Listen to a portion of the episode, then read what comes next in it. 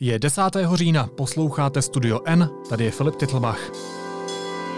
Dnes o tom, že česká firma láká na neexistující kryptoměnu a o tom, proč Turecko zahájilo vojenskou ofenzivu na severu Sýrie. Jo, že mám 50 lidí, no, s kterým no. jsem to řekl napřímo. A jinak ty ostatní už to říkají dál, dál, dál. Co jste jim řekl a je to, devět, no, že by nebylo eh, blbý, aby jako byli členy Tajkunu a mm. Podíleli se na tvorbě nějaký alternativy ve financích. A... Připomíná to letadlo z 90. let s novými technologiemi. Firma Tycon 69 nabízí investice do poukázek na neexistující kryptoměny a členům uzavřené komunity dává odměny za to, že přivedou nové lidi.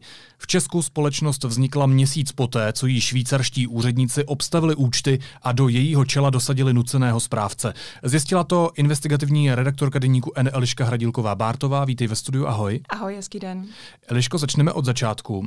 Tycon 69. Co je to za firmu a jak podniká? Je to společnost, která vznikla původně ve Švýcarsku a lákala vlastně nové členy na to, aby si koupili poukázky na kryptoměny, které ještě tedy neexistují. Zároveň tam byl příslip toho, že získají uh, bankovní licenci a že budou moci tyto kryptoměny uschovávat vlastně v této moderní bance. Takže to byl ten základní obchodní model, hmm. se kterým ve Švýcarsku přišli. Přesně tak, jak říkáš, ty to píšeš i v tom svém textu, že ta firma původně vznikla ve Švýcarsku. Jak se dostala eh, k nám do Čech?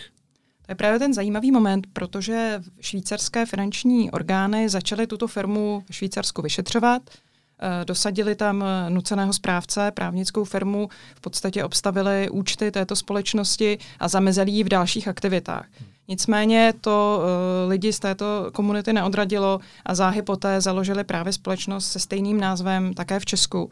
Eh, podařilo se nám vypátrat člověka, který vlastně za touto společností stojí a hovořit s ním.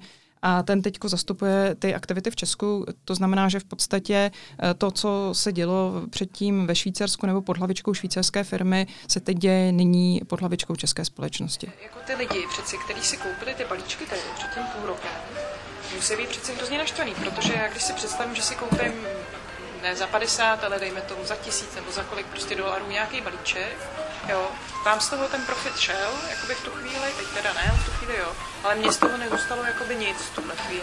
Zůstalo, zůstaly vám z toho tokeny, ze kterých se vám stanou v poměru 1 ku 4 coiny.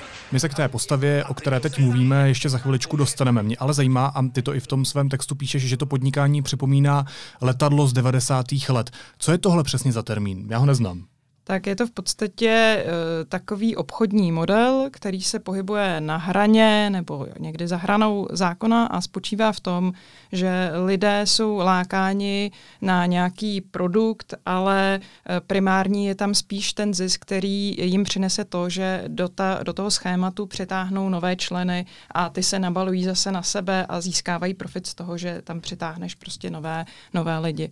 A pak to spadne. Pak to někdy spadne. Kolik je v té struktuře Čechů? Uh, to je vlastně velmi, velmi zajímavé, protože celá ta struktura, nebo aspoň uh, ti její představitelé říkají, že členy uh, toho Tajkunu 69 je nějakých 30 tisíc lidí, a přičemž polovina by měla být z Česka. To znamená, že to je velký počet lidí, hmm. velká komunita, kterou se podařilo nalákat do tohoto schématu.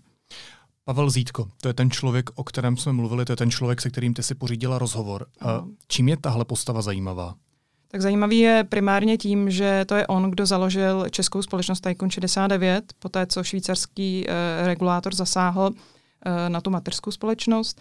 A je zároveň eh, v podstatě, on se sám nazývá lídrem, pro Českou republiku a je tím styčným člověkem, který tady získává ty členy pro, pro tuhle tu společnost. Protože kdybych já teď do toho vstoupila, tak čím víc lidí já jakoby přitáhnu jako do toho projektu, nebo získám pro ten projekt, co tím já získám? Zlepším si svoji pozici, nebo co, co ne, je ta moje motivace? Provize. Pro provize je... Provize z toho, co oni, jaký balíček si oni koupí. Tak. Jo? A z čeho ale vy mi to vyplatíte, tu provizi? Když teda máte účty obstavený? Uh, obstavený účty jsou švýcarský. Uh-huh. A teď to běží, jak jste správně řekla, v bitcoinech, v Ethereu, na eh, dubajskou firmu a eh, tam vám to bude normálně vyplacený v bitcoinech v aktuálním kurzu a je tam přímá provize. Je zajímavý samozřejmě i tím, jaký je on sám, protože tedy, jak si říkal, nám se podařilo ho najít, podařilo se nám s ním mluvit a je to tedy velmi zajímavá postava, až trošku bych řekla bizarní, jak se můžete dočíst v rozhovoru, který s ním, který s ním také máme na webu. A čím bizarní?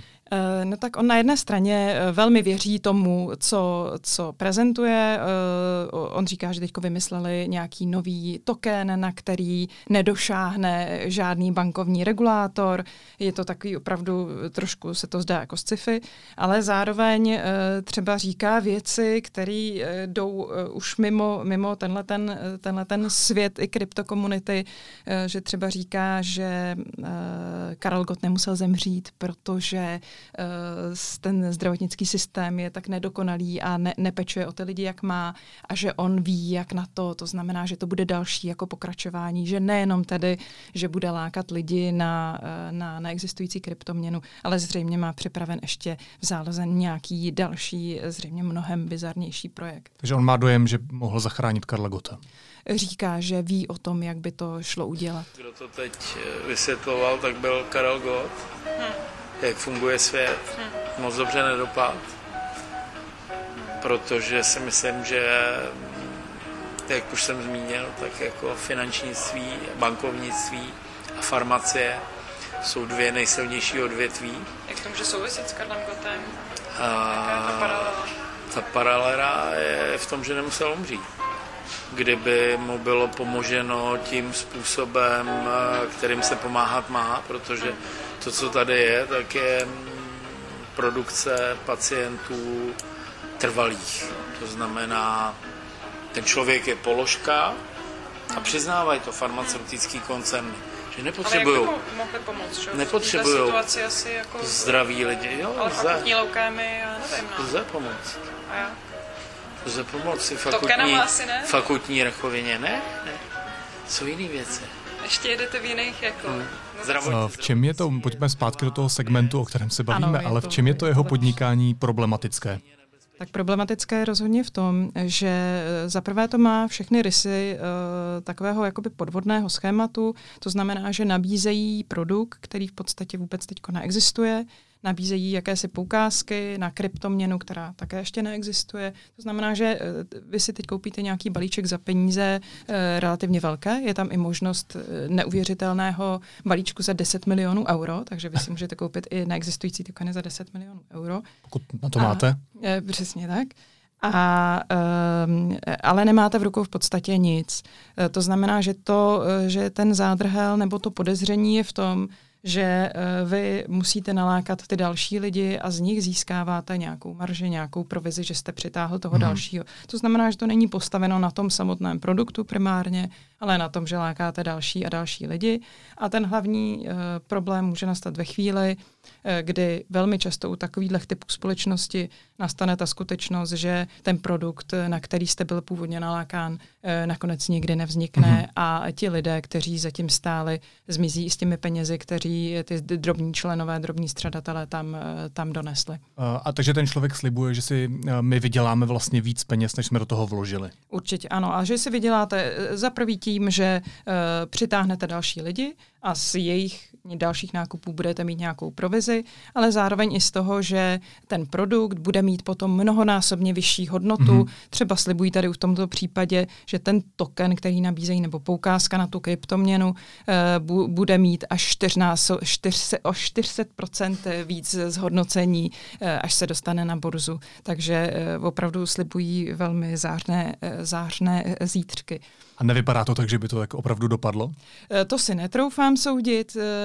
Eh, podle mě to má uh, skutečně spíš rysy toho, že jde o jakési hmm. schéma, které nebudí příliš důvěry. Uh, zároveň tam pro mě je i velmi varovný signál to, že sice lákají na to zbohatnutí, lákají na tu, ten nový trend v oblasti kryptoměn, ale sám pan Zítko, který tedy uh, vede tu českou sekci, uh, má, jak jsme zjistili, několik exekucí, například i na dům, ve kterém sám s rodinou žije. Tak tam to asi nevyšlo, že by se mu ze 400 násobily uh, jeho, jeho příjmy. Asi stále čeká, že, že to přijde jednou. A není tam ten efekt, ale je z toho, je z toho poučení. A, a to znamená, že to jsou dluhy jako vzniklý ještě za provozování hospody. Jako starý dluhy? Jasně. A co, co budete dělat s tím? No vyřeším to. Jo. No. Že mě to právě překvapilo, že vlastně jakoby, že, ne, tak že, že ne. nabízíte lidem, že aby jako vlastně mohli zbohatnout, jo, ale zároveň vlastně sám se potýkáte vlastně s docela výrazným problémem. Z minula, jasně. Jo, ale jako je tam teď, že jo. Problematické je rozhodně i to, že tu samou firmu ve Švýcarsku vyšetřují tamní úřady. Vyšetřují to tady i v české úřady? Uh, tak my jsme se právě ptali českých úřadů, které většinou mají na starosti podobné uh, problematické projekty a například Česká národní banka nám řekla, že nemají takové informace, protože se jim nepodařilo dohledat, že by tato firma působila v České republice. Takže já doufám, že když si přečtou ten dnešní článek, že uh, dojdou k závěru, že skutečně v Česku působí a že třeba se dočkáme nějakého varování tady v Česku, protože kromě toho zásahu ve Švýcarsku vydal dali varování před touto společností také v Rakousku, v Německu a nebo v Litvě. Hmm. Tak pokud znáte někoho z České národní banky, tak mu určitě odkažte tento podcast, anebo ho odkažte na web Deníku N, kde je celý článek a taky rozhovor. Redaktorka Deníku N Eliška Hradilková-Bártová, díky moc. Taky děkuji, hezký den. Za chvíli jsme zpátky. Neomezená data hýbou Českem. Proto O2 přináší nové tarify Neo s neomezenými daty pro nekonečné sledování videí, nepřetržitý poslech hudby i podcastů. Chytrá síť O2. Teď jsou na řadě zprávy, které by vás dneska neměly minout. Peking s okamžitou platností vypověděl sesterské partnerství s Prahou, pozastaví s ní veškeré oficiální styky. Ve vyjádření, které ČTK poskytlo čínské velvyslanectví v Česku, to uvedla kancelář pro mezinárodní záležitosti pekingského magistrátu. Satelitní snímky ukazují, že čínské úřady ve snaze vymítit ujgurskou národní identitu systematicky ničí hřbitovy jejich pozůstalých. Jen za poslední dva roky byly v oblasti Xinjiang zničeny tři desítky těchto hřbitovů. Apple smazal aplikaci, která dovoluje aktivistům v Hongkongu nahlašovat pohyb policistů ve městě. Učinil tak po vlně kritiky ze strany Číny. A liberečtí hygienici potvrdili epidemii žloutenky typu A. Od začátku roku evidují 69 případů. Více než polovina z nich má vazbu na Turnov. Tonight, war in northern Syria. An all-out Turkish offensive against America's Kurdish allies has begun. Turecká armáda pronikla na sever sousední Sýrie. Česká vláda akci odmítá, Evropská komise volá po jejím zastavení. Evropští členové Rady bezpečnosti hodlají svolat jednání tohoto nejmocnějšího orgánu OSN. Situaci se pokusíme stručně přiblížit s Honzou Kudláčkem ze zahraniční redakce deníku N. Vítě ve studiu, ahoj. Ahoj. With no notice, locals forced to run for their lives, fleeing artillery fire. Honzo, invaze tureckých sil do Sýrie byla očekávaná. Tu vojenskou operaci ohlásil na Twitteru turecký prezident Erdogan. Na koho turecké jednotky útočí a proč? On dokonce vlastně ještě před Erdoganem to ohlásil eh, americký prezident Trump, když uh, oznámil, že uh, američtí vojáci budou staženi ze Sýrie. Nepřímo. A tím vlastně, tím vlastně umožnil tu, tu invazi, nebo prostě ulehčil minimálně Turecku tu situaci. Na koho útočí uh, Turci? Musíme mluvit poměrně zjednodušeně o tomhle, protože to je velice složitý problém, má to strašnou eh, spoustu pohledů, jak se na to dá dívat. V zásadě eh, Erdoganovi jde o to vypořádat se eh, se svým protivníkem, soupeřem, na kterého má políčenou už dlouho a proti kterému vlastně už dlouhodobě útočí. A to jsou kurdové v blízkém příhraničí Turecka na severu Sýrie. Eh, konkrétně on v tom tweetu, kde to oznámil ve třech tweetech, tak zmiňuje eh, turecké jednotky JPG, které on označuje za teroristy, za nepřátele Turecka, za eh, sílu, která ohrožuje hm, územní integritu a bezpečnost Turecka a proto využívá téhleté možnosti. S tím je spojeno spousta dalších věcí, spousta dalších problémů. Mm-hmm. Můžeme se o tom bavit. A kdo jsou tedy kurdové? Proč Turecku vadí? Kurdové to je zase strašně složitý problém, který tady celý teď nevyřešíme ani nevysvětlíme, ale Kurdové je v podstatě největší národ na světě, který nemá vlastní stát.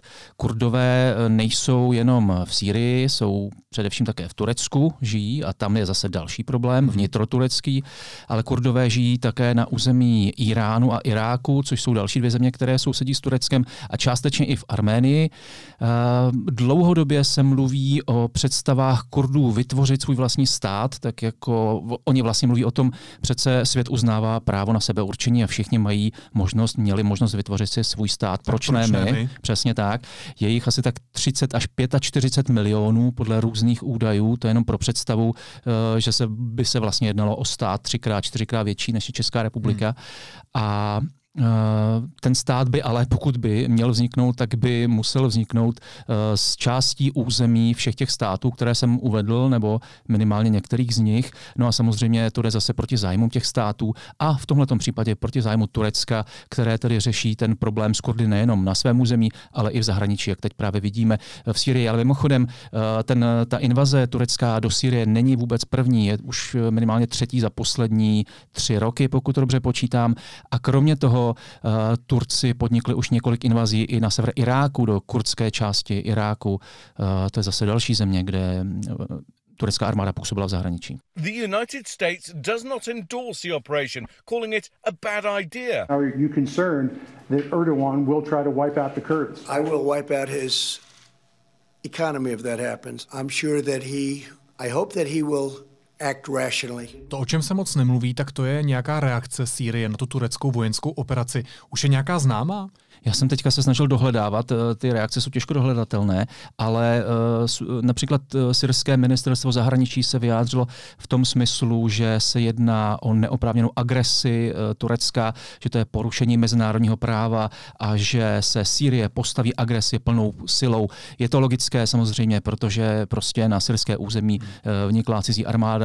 Na druhou stranu uh, možnosti Sýrie jsou poměrně omezené. Uh, vlastně ta situace jak, je, jak jsem říkal, že je strašně složitá a komplikovaná, tak eh, to území, o kterém se bavíme, to znamená nějaký pás, řekněme třeba 100 kilometrů eh, na jih od tureckých hranic, je území, které ani teď syrská vláda, teď se bavíme o syrském vládci, diktátorovi Asadovi, neovládá. Jsou tam kurdové, eh, kurdské jednotky. A teď vlastně se jedná o to, že ti, kteří ovládají to území, tak budou vystřídáni někým jiným. Uh, ti, kdo tam byli předtím, tak to byly uh, syrské demokratické síly, jejichž ovšem největší složkou je právě jsou ty jednotky JPG, o kterých mluví Erdogan, že to jsou teroristé, které potřebuje potlačit a tak dále. No a tito kurdové se v poslední době snažili nějakým způsobem dohodnout se s Damaškem, s Asadem, se syrskou vládou, když z Turky to nejde. A teď naopak je má vystřídat Turecko, které není nakloněno nakloněno syrské hmm. vládě. Hmm. Takže vlastně pro Sýrii jako takovou pro vládu, pro Asada, ta situace může být horší než teď, ale těch vlivů je tam strašně moc. A jak to vnímáme z pohledu české zahraniční politiky nebo třeba z pohledu mm, Evropské unie?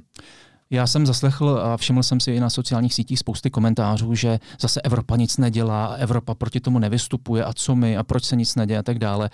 Eh, to vůbec není pravda. Je to úplně přesně v obráceně. Evropa, evropské státy a včetně České republiky jsou vlastně ty, které se vyjádřily naprosto jednoznačně a úplně udělali v podstatě maximum, co mohli a Počítejme do toho i Austrálii, třeba Nový Zéland, prostě země, země západu, kam tyto země také počítáme obvykle. Eh, vyjádřili se v tom smyslu, eh, že odmítají tu invazi, že to je špatně, že způsobí víc problémů než, než užitku, eh, že by měla být zastavena ta operace.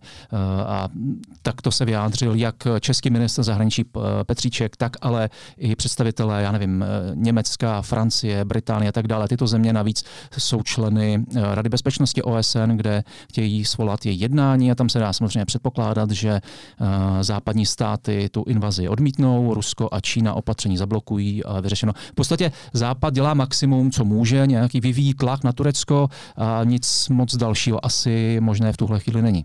Proč je Turecko v NATO, v Severoatlantické alianci? Proč je to náš spojenec? To jsem taky eh, si všimnul na sociálních sítích eh, myšlenek docela i vážených lidí. Je na čase přemýšlet o vyloučení hmm. Turecka z NATO a tak dále. Jsou to historické důsledky. Turecko je tam od 50. let. My jsme v deníku N nedávno měli k tomu komentář Michala Romancova, který to vysvětluje. NATO je organizace, která vznikla jako obrana před Sovětským svazem. A vlastně dodnes je pořád, je to obrana před hmm. Ruskem. Turecko se stalo členem NATO proto, protože je samozřejmě dobré mít partnera v takovémto regionu, který hraničí se státy, jako je Irák, Irán, jako je Sýrie a tak dále. Ale zároveň musíme si uvědomit, že Turecko ovládá dvě důležité úžiny, Bospor a Dardanely, což je vlastně, to jsou průlivy mezi Čern, Černým a Středozemním mořem. Taktické průlivy? Ano, tam sice samozřejmě existují mezinárodní dohody, podle kterých Turecko musí umožňovat průplav, nebo jak to nazvat, lodím z Černého moře do Středozemního a tak dále. Jsou tam určitá omezení, třeba na vojenské lodě a tak dále, ale samozřejmě lze si představit i situaci, za které by Turecko mohlo zablokovat průjezd tím mořem. Další věc je ta, že z 20. století známe spory mezi Tureckem a Řeckem. Nikdy nebylo možné vyloučit eh, nějaký válečný stav mezi těmito dvěma státy. No a ve chvíli, kdy eh, z obou států uděláte své partnery a vtáhnete je do jedné organizace, která je založená na nějakých civilizovaných pravidlech, tak potom ty státy spolu neválčí. Řecko i Turecko jsou v NATO. Neválčí od té doby spolu. Řecko je navíc Evropské unii a, a Turecko má nějaká jednání o možném budoucím vstupu do Evropské unie, což teďka vůbec teda nevypadá reálně, ale nicméně jsou to prostě nějaké tyto vztahy. No a v neposlední řadě v poslední době musíme zmínit i to, že Turecko je vlastně takovou určitou brzdou nebo takovým pomocným prvkem eh, v té migrační vlně směrem do Evropy, hmm. kdy na jeho území eh, je žijí miliony migrantů, kteří teoreticky by se mohli přemysťovat dál prostě do Evropy, ale dohodami mezi Evropskou unii a Tureckem zůstávají v Turecku. Takže úplně laicky řečeno, vyplatí se to, i když je ten vztah Turecka a Západu velmi komplikovaný. Je velmi komplikovaný, samozřejmě evropské státy s tím mají velký problém, protože eh, je velice těžké vycházet se stylem řízení státu, jaký předvádí Erdogan. Na druhou stranu eh, prostě státy musí se chovat realisticky a brát realitu takovou, jaká je, snažit se nějakými tlaky něco měnit, zlepšovat a tak dále, ale prostě není možné nařídit Turecku, co má dělat. Turecko potřebujeme na jednu stranu, na druhou stranu v Turecku dochází k věcem, které se nám nelíbí. Honza Kudláček, šéf zahraniční redakce v Deníku N. Díky moc za srozumitelné vysvětlení. Děkuji. A na závěr ještě jízlivá poznámka. Dřív hráli v seriálech herci. Dnes Jaromír Soukup. Rozhovory vedli moderátoři. Dnes Jiří Ovčáček. Klimatu rozuměli vědci. Dnes všichni. Vítejte v době rozplizlé. Naslyšenou zítra.